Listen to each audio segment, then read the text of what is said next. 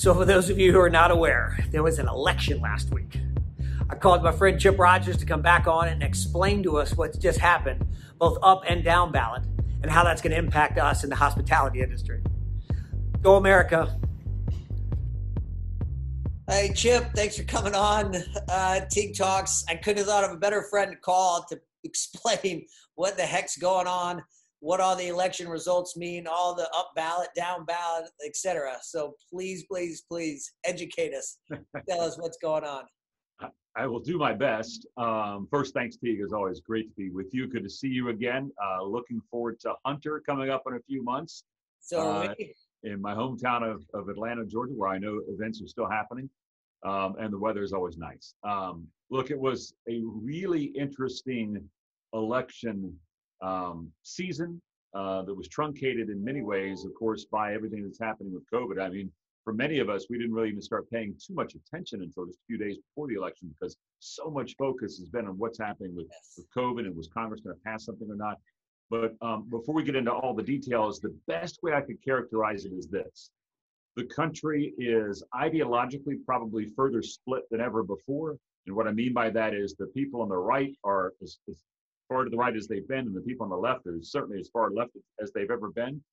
But if you took the total country, and you'll see this in the numbers that we show, and and how the elections played out, it is almost split right down the middle, and we see that in Congress, we see it in the presidential election, we certainly see it at the state legislator uh, level. So um, we'll talk about all that, but yeah, it's it's it's really close. So that feels like a good place to be, right? Sort of in the middle, balance of power. Even though you know, it feel good, we feel very polarized at the moment. But it would it would be a good place to be if, if, if two things weren't weren't in place. Number one, if the ideologies of the parties yes. weren't so far apart, and that's I think somewhat problematic. There's not a lot of people meeting in the middle, even though the division is 50-50, and you would think that would cause us to do that. Uh, the second thing is, is we're in nonstop campaign mode. I mean, you know, even though most people across the country are thinking the election's over, as you know, in Georgia, yeah. um, that state's about to get hit with a billion, and yes, I said billion with a B, a billion dollars worth of advertising over the next nine weeks. As for the first time in U.S. history, you have two U.S. Senate runoffs happening in the same state over a nine-week period. I, I don't want it. Can I leave? yeah, I mean, the, you can't turn on the television. It's nauseating to turn on the television uh, or the radio because that is all you hear. And so many of the ads are just completely deceptive. And I'm not going to say which candidate it was, uh, but because I spend a good a good portion of my time, almost half my time uh, in the Atlanta area, I, I get all that uh, information. There was a, a congressional race where I had specific, and I mean very specific knowledge about the information that one of the campaigns is putting out. And I can say it was an abject lie. I mean, it wasn't even close to the truth. But I'm not going to get into that. But that is so common among all these campaigns. It's just so hard to tell what's the truth and what is not. Yeah, that's I, I don't know. I, I, the cynic in me says that's been happening for generations. True. Um, Very true. But we'd like to be in a better place, right, where we at least tell the truth. But that's not the well, case. That's not where we are. Uh, if, and, and, the problem is, as you know, is we, we've gone so far away from policy, and that's what's so frustrating to many of us. At the end of the day, the only thing I care that a politician does, I don't necessarily care that they're a good person or bad person. Now, let me be clear. I want them to be a good person. Don't get me wrong. That's not what I'm suggesting. But the lasting implications on my life, our industry's life, everyone's life, are the policy decisions that they make. You know, if someone is a bad person, sometimes they're not going to be in office but the policies they create will last for generations. And that's why it's so important to focus on those policies. And, and sadly, during these elections, it's nothing but personal attacks and very little interest in policy. Well, and the world we've created feels like such a media driven, dare I say, social media driven world. It's all a headline world that we're in. The substance doesn't really matter. It's what the, what's the headline. Yeah, no, I, th- I, think you're exactly right. I'm, I'm, again not choosing sides here, but I think if you look at the most the most recent presidential race, and we'll talk about that, um, I think generally most Americans would say to themselves, the vast majority would probably say to themselves, you know, just as far as a, a decent human being, they they prefer Joe Biden over Donald Trump.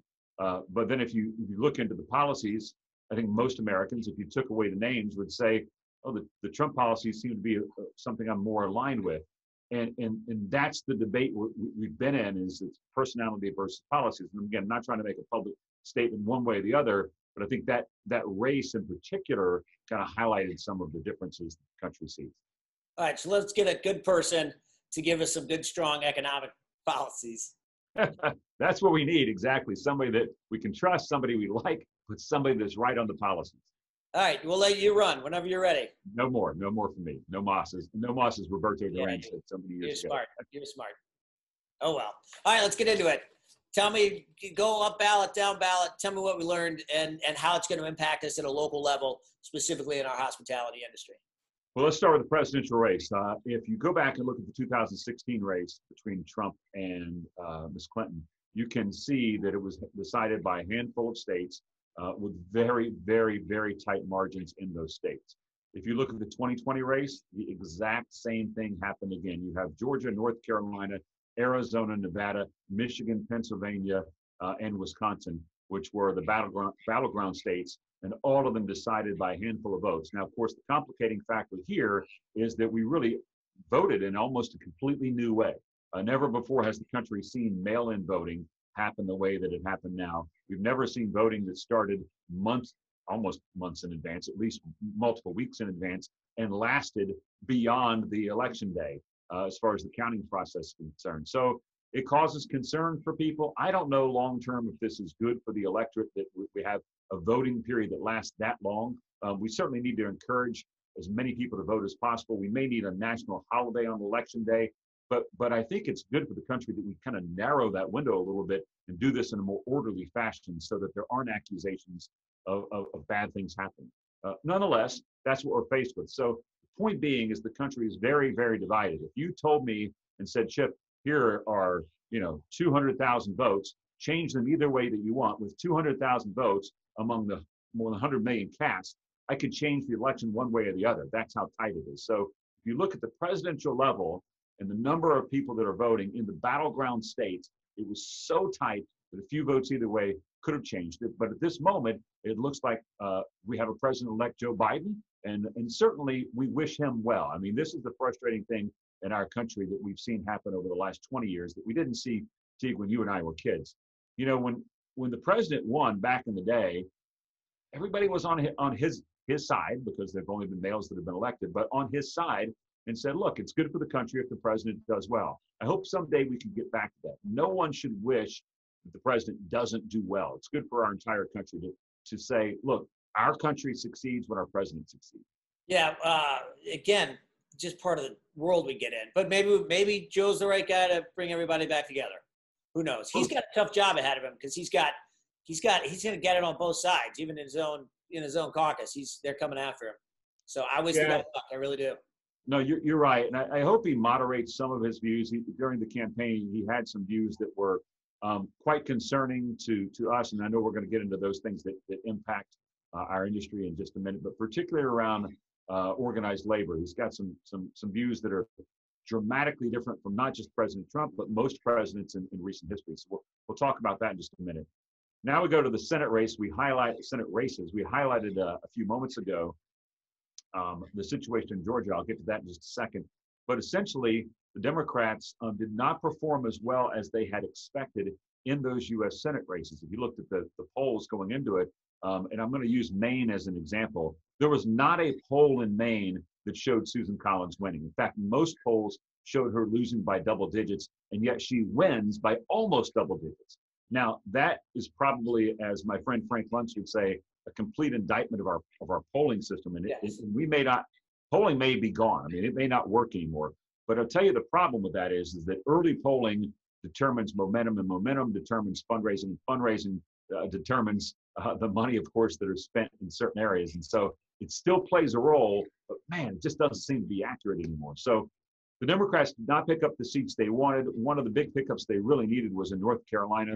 Um, if you're following that race, you know some of the things that happened there with the Democrat candidate and um, and some of the things of infidelity and him being a military officer, and, and that probably lost that race for them.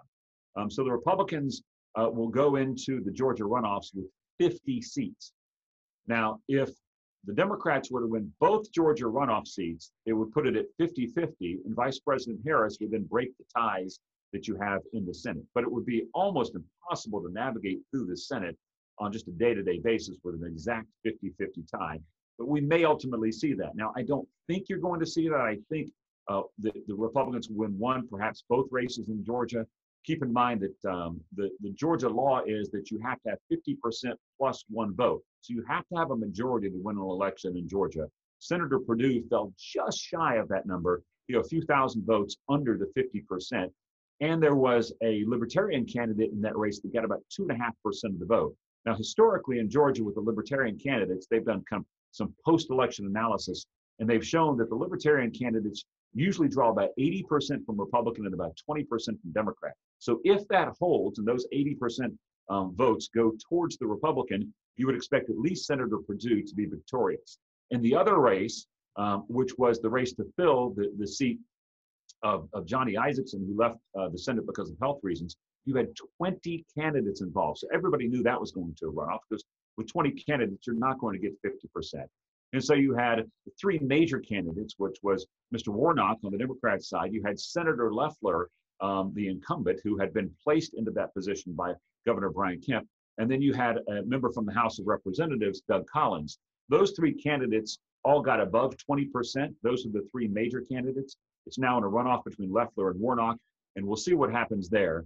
Um, I think, in a way, it does help the Republicans that Loeffler was the winner because the Republicans um, have been suffering with with women vote um, in the metro Atlanta area. And she would probably appeal more to women vote than, than Congressman Collins would. That's just an assumption on my part. And so those are, that's kind of the foundation of those two races in Georgia, which could ultimately decide the power uh, in the U.S. Senate. You're uh, you're you're so smart, and and I'm now feel it's the first election where we have the you know touch screen U.S. maps, and we all know more about counties in I don't know Arizona and Michigan and Georgia than we ever wanted to. Well, stop in Georgia because there's 159 counties, and, and I'll give you everybody a one little bit of trivia knowledge that I have on the state of Georgia with the counties. People often ask, why are there so many counties in the state of Georgia? Um, the law, when it was written to create the counties in Georgia, was that a, that a man had to be able to ride on his horse from wherever he resided to the county seat and back in a single day. Um, and so that's why the counties were created so small. Uh, we then, of course, and some who really know Georgia, and yourself included, because I believe you might live in this county, uh, in Fulton County, Georgia, um, there was back during the Depression, two of those counties merged with Fulton County, which is the city of Atlanta. And that's why that one particular county is so large and doesn't fall into the man on a horse analogy uh, that I that I stated a few moments ago. But yeah, 159 counties in Georgia, some of them extremely small. All right, man on a horse. I got. It. I'm gonna try to see how far yeah. I can make it on a horse tomorrow yes. when we finish this. I Guess it depends on how fast the horse is, right? I like it. All right, keep going. Keep going. All right, U.S. House of Representatives. This to me was the biggest surprise of the night. I think everybody knew that the, the Biden Trump race would probably be close and would come down to those states that I mentioned a moment ago. I think most people figured that the U.S. Senate would break one way or the other by a seat or two, and that may still very well happen. The one that is most interesting was is that most of the prognosticators predicted that the Democrats would pick up about a dozen seats in the U.S. House of Representatives. When all is said and done and the dust settles and all the votes are counted, it looks like the Republicans are probably going to pick up somewhere between five and 10 seats. And it looks like that when the members of Congress come back to Washington, D.C., the Democrats are going to have a, a uh, advantage of anywhere from about 8 to 12 seats among those 435 members. Now, that is very, very difficult to navigate for anyone. Speaker Pelosi, um, whether you agree with her policies or not, whether you like her or not, and about half the country does and about half the country doesn't, you have to give her credit. She's very skillful at what she does in managing the House of Representatives. So I know there's a lot of discussion on the fact that the Democrats lost seats and that her position as Speaker uh, might be tough for her to get reelected to. Um, I put the chances of that happening uh, at very slim. Um, she has helped a lot of people over a lot of years, and I think she will retain her speakership. Uh, but it will be very difficult for her to navigate a, a, very slim margin. Keep in mind, the House of Representatives uh, almost always has one or two vacancies. Somebody gets sick, somebody unfortunately might pass away. Um, there may be all sorts of reasons that there's one or two seats that are open. And so when you look at a slim majority of somewhere between eight and 12 seats, it's going to be very difficult but for for all of us that kind of find our, our policies to be right down the middle, it may in fact be good because more deals should be cut. She'll need to work with Republicans on certain issues to get things done, and that's probably a very good thing. Now, the last thing I'm going to say about this, um, which I think is really, really important, I know we're going to get into state legislatures in a minute, but we are heading into what's known as reapportionment.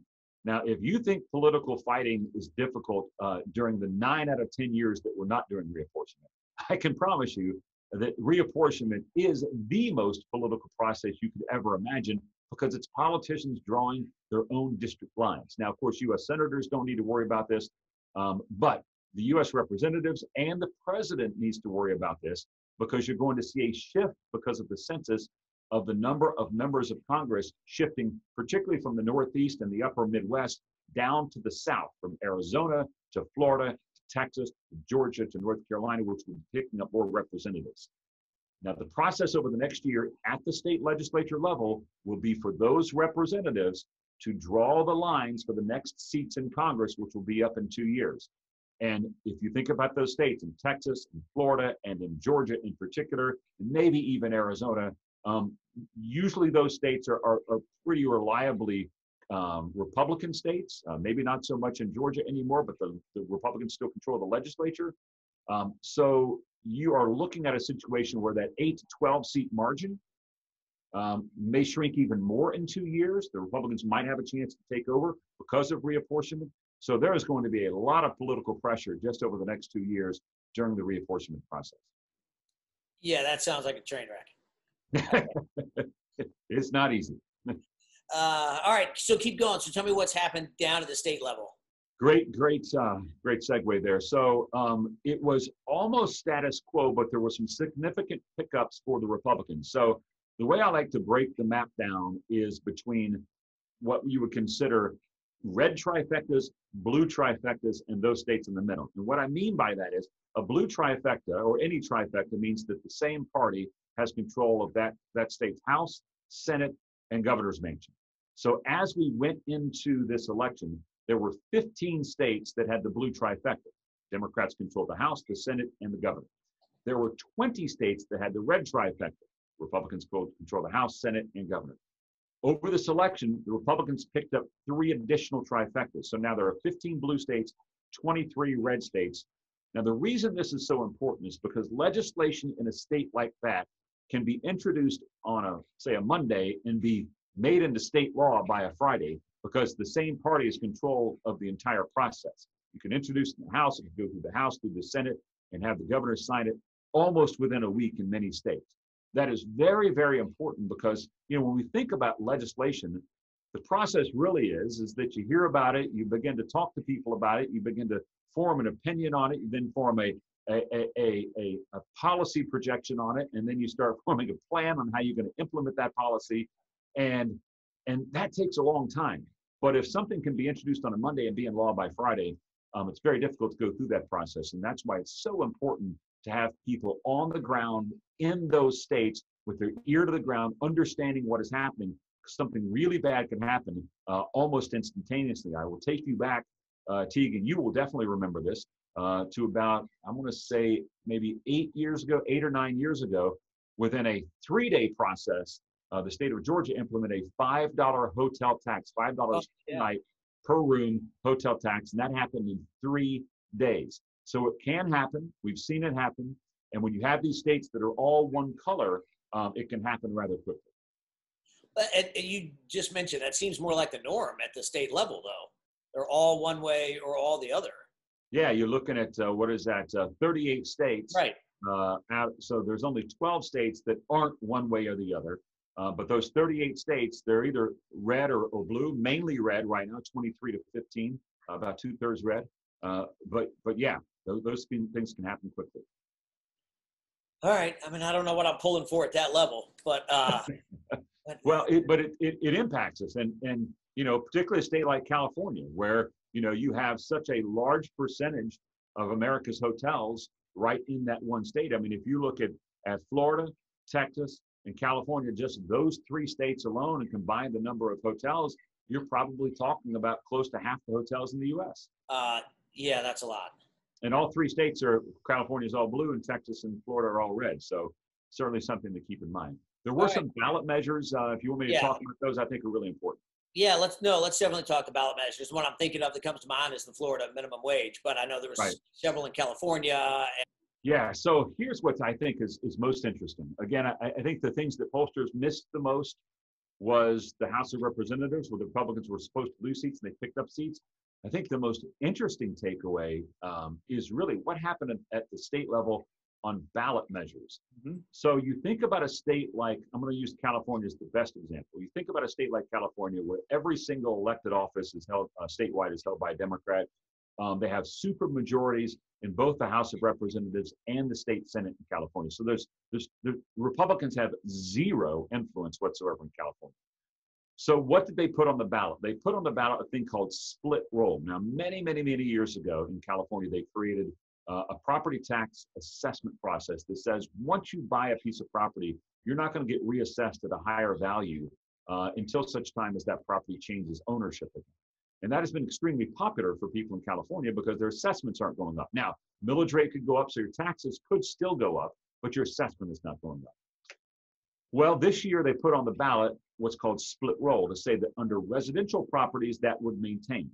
But under non-residential properties, which of course all commercial properties, all hotels, restaurants, and everything else, that those assessments would go up on, on a yearly basis. The reason that is so important, I was talking to some of my friends that have hotels there. One of my friends said that his assessment would probably go up over 400% because the property has been with his family for many decades. So think about getting a new property tax bill that's over 400% larger than the one you have now at a time when you're just struggling to make it. Now, again, we're talking about California. The unions were 100% behind this. The teachers unions, uh, especially behind this. All the government employees were behind this, and yet it lost. And so that was a big victory for uh, for our side, who said this is the worst time to have a massive tax increase. Uh, but you think about an all blue state that votes down a tax increase, and that was an important victory in the state of California. Second important victory in the state of California is on the issue of independent contractors.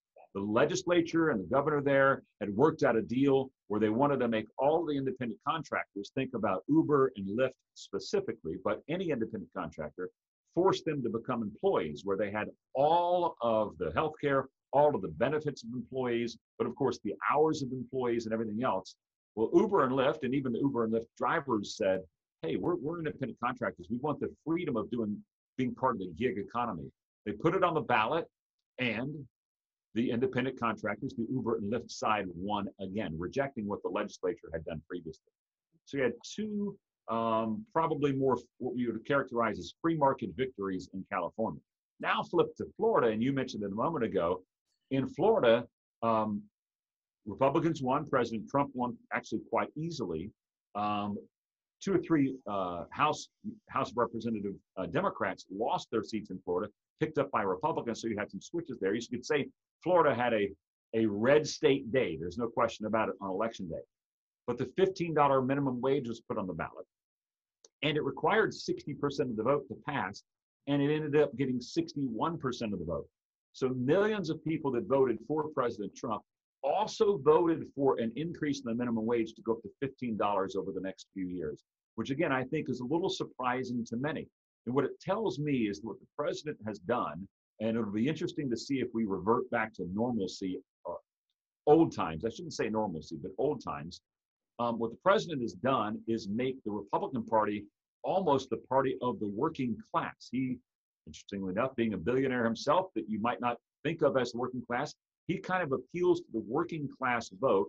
And that's why I think you saw that happen in Florida, where people were voting for Trump and also voting for an increase in the minimum wage. What? So explain the California opposite, though. Why do you think I that? think in California, I think, um, and this is not necessarily common to just California. I think it's it's everywhere. There, in many ways, there is a disconnect uh, between who people vote for and some of the basic ideology that they hold themselves. I think in California, people vote very liberally, uh, but they also don't necessarily want to see. Um, they're not going to vote themselves a tax increase, even though their elected officials routinely do it. They're not going to vote themselves a tax increase.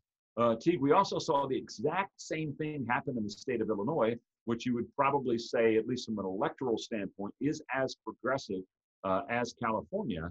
Uh, in the state of Illinois, on the ballot was a measure to increase taxes on the way it was characterized by the governor on only the wealthy, and that was voted down as well. In fact, voted down significantly in the state of Illinois.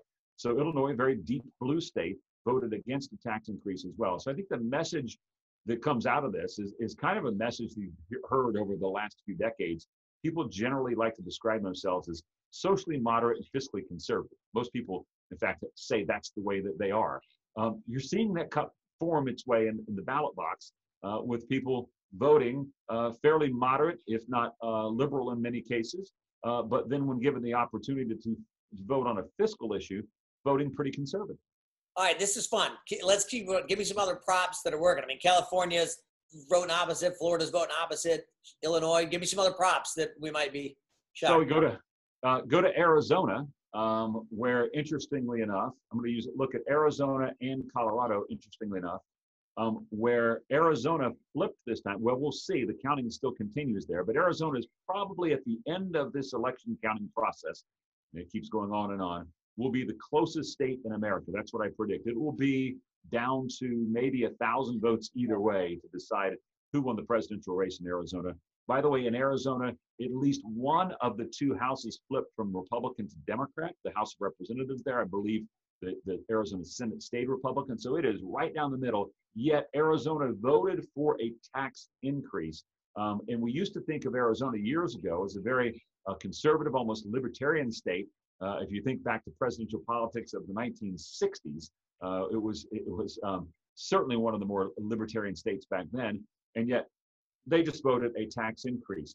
Uh, just north of them in Colorado, you also had uh, a vote against uh, for a state that is increasingly turning blue, you had a vote against a tax increase and an attack on what they have there, which is known as TABOR, a taxpayer bill of rights that, that prevents the state from spending additional money that they don't have. Um, and they, they voted down a tax increase uh, in Colorado. So as you look across the spectrum, it almost made no sense that you have minimum wage increase being voted up in a red state, tax increases voting down in blue states, and then a, a, a reddish, bluish purple state in Arizona voting for tax increase. Yeah, I don't. Even more acknowledgement that I have no idea what's going on.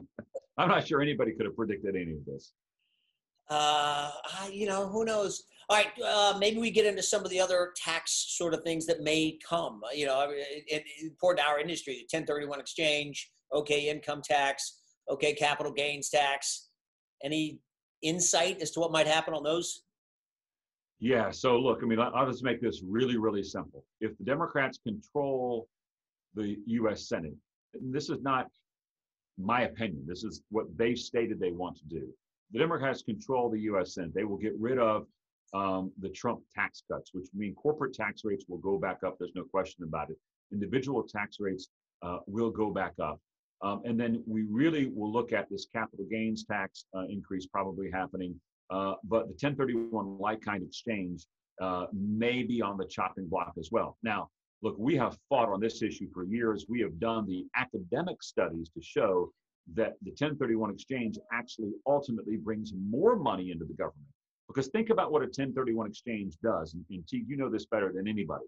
If you get rid of it, all it does is put a hurdle to real estate transactions. It just makes a real estate transaction more difficult, more costly, and less likely to happen. So you're, you're, you're slowing down the velocity of transactions. When you slow down the velocity of transactions, you're slowing down the number of times that a property or a transaction can be taxed, right? right? And when you do that, you ultimately send fewer dollars to the government. And what you're really doing is is encouraging people to hold on to a piece of property that they otherwise would not hold on to if it were not for the tax implications uh, involved in exchanging that property. And so it's a terrible tax. Um, and to and that's why the 1031 exchange has been so profitable through the years. Is it allows people to make those real estate transactions almost like inventory that you would see in a in a retail shop. Uh, to make those real estate transactions without having to pay those taxes at the time of the transaction and delaying that tax liability to a later date. Uh, it has worked for over 100 years. It has been extremely helpful to the real estate injury, uh, industry, and it has brought in more money to the government. So the idea of getting rid of it uh, really makes no sense whatsoever, but it could be on the chopping block if the Democrats control the US Senate. So again, the real simple message on taxes is this. If the Republicans control the tax, the, the Trump tax cuts are almost certainly to stay in place. If the Democrats control the, the Trump tax cuts are almost certainly going to be done away with. Okay. All right. Got it. So now, on the other issues, if you want me to get into those, I think sure, let's go. At the top of the list has to be labor. I don't think that you could draw a more distinct difference between two uh, presidents and their ideologies on organized labor than you had under the Trump administration or have under the Trump administration now, and that you would have under the Biden administration in January.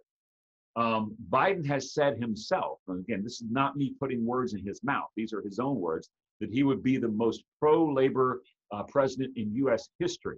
Now, could he possibly follow through on that? Well, he will certainly have the power to do so in remaking the National Labor Relations Board, of course, remaking the US Department of Labor. Now, there will be a lot of things at play if that happens. You're going to see card check come back. Um, you're going to see a, uh, the joint employer issue is certainly going to come back almost immediately. These are things that are going to impact our industry from day one. Now, the best way to look at this is to say, what has happened? Where, where can we see an example of this type of, of union backed ideology already at play? And I would point to the state of California. If you look at California and the influence that organized labor has on the cities, the counties, and even the state in California, and what that has meant to the hotel industry, that type of, uh, of, of, scenario would become national uh, if the policies of California are then placed uh, at the federal level, which is what President-elect Biden has suggested that he wants to do. And so there is no greater difference between these two candidates, or I should say two gentlemen, uh, and their approach uh, on a policy uh, than, than with respect to organized labor. All right. What other policies might a Biden administration enact or try to enact that might impact our hotel industry? So immigration is going to be much, much different. Um, you're going to see an executive order on DACA almost immediately from the Biden administration. They'll probably be challenged in the courts, uh, but I suspect they'll write it in a way that they'll be victorious in their challenge in courts. Um, so you're going to see that. Um, you may see, because of the closeness of the elections, uh, there's finally an immigration, a serious immigration reform package put forth. Uh, the president-elect has suggested he would like to do that, and so um, you're almost certainly going to see that. Um, the continuation of building the border wall on the southern border almost certainly will come to uh, an abrupt halt. So on immigration, you're going to see a, a, a big difference between between the two, uh, between the, the, Trump ideology and the Biden ideology. Now, the one I think is most interesting and where they're very similar that impacts our industry is what we would probably characterize as big tech. So the Trump administration, for reasons altogether different than the Biden administration, has had some serious problems with big tech. The Biden uh, administration or the incoming administration probably will as well. In fact, you've seen uh, many leading Democrats uh, very concerned about the influence uh, that, that the big tech leaders, especially around social media, have on on uh, have on the economy, have on society, uh, and in particular our industry, especially with Section 230. So um, there is a, a, a, situation that I think is going to play out regardless of of whether Biden wins, and it certainly looks like he has won, or if the courts were to somehow overturn this and Trump was back in office, I don't think it would matter. Um, there's going to be a big focus on big tech, and I think both of those gentlemen and their administrations have pretty much the same view. Okay. All right. Uh, talk to me about the topic near and dear to your heart stimulus. Are we going to get any more for our industry? Are we going to get any more for our country? So, yeah, the good news is is that um, with respect to the PPP, um, it's it's looking pretty good. I would put it at a better than 50% chance that we see something uh, during the month of December. Uh, so the House and Senate will be back after Thanksgiving. Um, they've got to pass a continuing resolution to keep the government funded, and we believe that a PPP stands a really good chance of being attached to that. We certainly hope so. Keep in mind, before all of the election nonsense started, everyone generally agreed on, on a PPP. It was the other facets of a, of a large package where the Democrats and Republicans disagreed. But what you saw happen immediately after the election, in fact, the day after the election, uh, Senator McConnell, who was uh, quite easily victorious uh, in his race, came out and said, look, we've got to get something done by the end of the year. That was followed up by Speaker Pelosi, really echoing the same sentiments. And so we're hoping that at a minimum, they can agree on a PPP. Now, what's interesting, and I mentioned this on a, on a webinar yesterday, was, you know, prior to the election, President Trump was not the problem with respect to the deal. Keep in mind that Mnuchin and Pelosi came very close to striking a deal.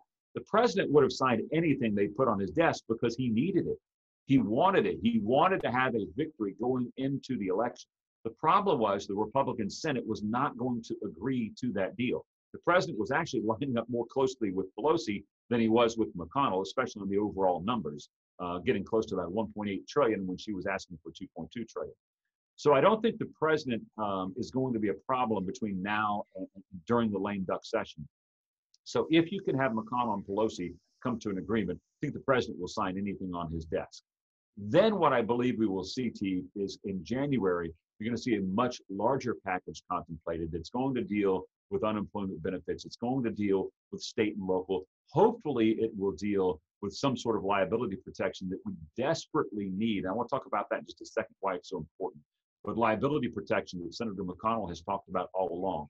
That larger package, I think, is much more likely to happen in late January or early February. But maybe during lame duck, we can get the get the PPP for hotels. The, uh, the fiscal conservative in me gets concerned about all the money we're spending. How concerned should I be and we be? Well, I don't think on PPP you should be that concerned. I think on a larger deal, um, there is certainly something to be said for being fiscally concerned about where we are with the debt, which is now $27 trillion, uh, with no possible way of, of, of repaying.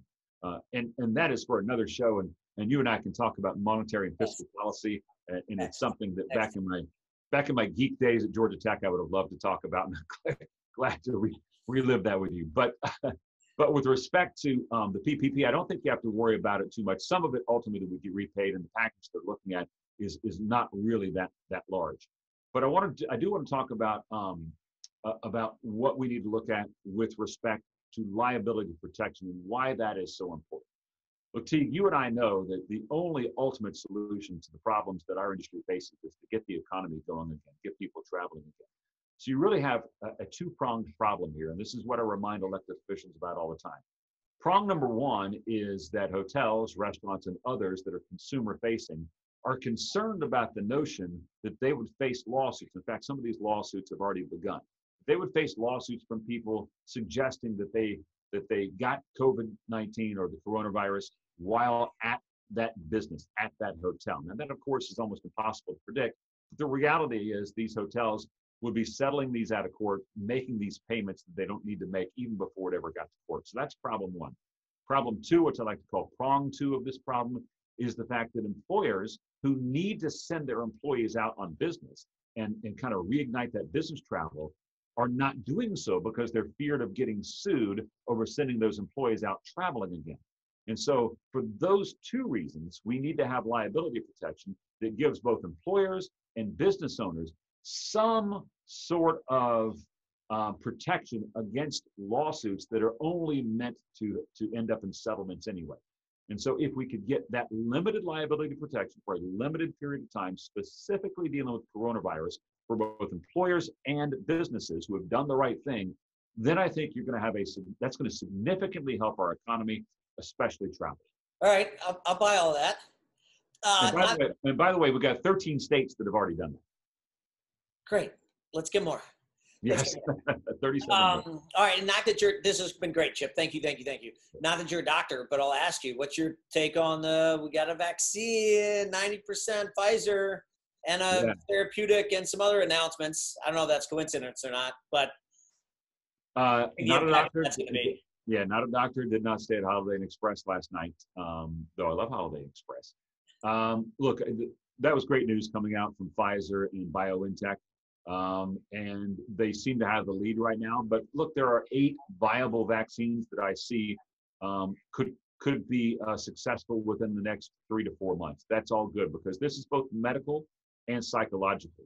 Um, there's a lot of people that are are, are simply looking for the, the the existence of a vaccine to return to their normal life. And that's that's really important psychologically for the country, for the world. Second thing is, and I think this gets overlooked a little bit too much, um, is there are therapeutics out there. If you look at the, the number of people who are dying that actually have coronavirus, the, that percentage of folks has come down significantly. And it's come down because our medical community, of the geniuses that they are, have figured out how to treat this in many ways that we just didn't know back in February or March. And so those therapeutics are actually working in, in making this a less deadly disease, which or less deadly condition, uh, which is really, really important. And then the third thing that I think is really contributing and can contribute in a major way is inexpensive, um, very reliable, and almost instant testing. And so we know that the products exist where you can get reliability of close to 98% on tests that can be done, uh, administered with the results coming back in less than five minutes at costs under $5. Now, once we get that distributed across the US and across the world, think about the doors that that opens up. People getting on an airplane can get tested immediately right there in the, in the airport and still get on that plane. And you, as a traveler, can have confidence knowing I'm getting on a plane and nobody in this plane has coronavirus. Same thing in a hotel, at a restaurant, at a music venue, at a sports stadium. If you have instant testing that is reliable and cheap, it opens up a lot of doors that are not open up right now. So give me timing of that. When when is all that? Well, that look, the technology uh, already exists. It's it's how do you manufacture it and get it distributed. So on the vaccine side, I mean, Operation Warp Speed. Whether you, you like the president or not, or think he handled this, this well or not, you have to give um, him, his administration, and everybody involved in Warp Speed some credit for trying to pull off not just creation of the vaccine, but the greatest distribution effort in the history of mankind. If the U.S. military can pull this off, we will have a vaccine that is distributed um, at least to those who are most vulnerable by uh, first quarter next year. That is absolutely amazing. I mean, no one could have thought that hundreds of millions of these uh, could be distributed, doses could be distributed that quickly. Therapeutics, I mean, it happens every single day. Uh, they're getting better and better. And we've, we've got to thank the medical professionals across the country that are doing this. And then with the testing, um, I had a chance um, uh, just a few weeks ago to talk to the gentleman who's leading the effort on the Oxford study, but also he's the main advisor to, to Boris Johnson in the UK. And they've already purchased billions of these tests, or I should say hundreds of millions of tests, billions of dollars worth of these tests, or billions of pounds worth of these tests. And so that distribution is happening there. It's going to happen in the US as well. And uh, I think it was one of the major airlines just announced recently they're going to start imp- implementing that test uh, to increase travel between New York and London. And so you're going to see it happen uh, probably within the next two to three months, T, that these tests are going to become prevalent just about everywhere. I love it. I love it. And on that note, I'm going to end on a positive note. Chip, you're the man. You're wealth of knowledge. You're an incredible leader for our industry. Thank you very much for carrying the flag, for championing, for being the voice for all of us uh, and for communicating, for coming on and communicating to, to the industry. We, we, need a, we need a person fighting for us, and we appreciate the communication. Thank you, Teague. Uh, thanks for what you do. I always love coming on the show. Anytime you need me, I'm here. Uh, we'll keep it up. Thanks, right, Chip. Thank You're the man. Bye-bye. Goodbye.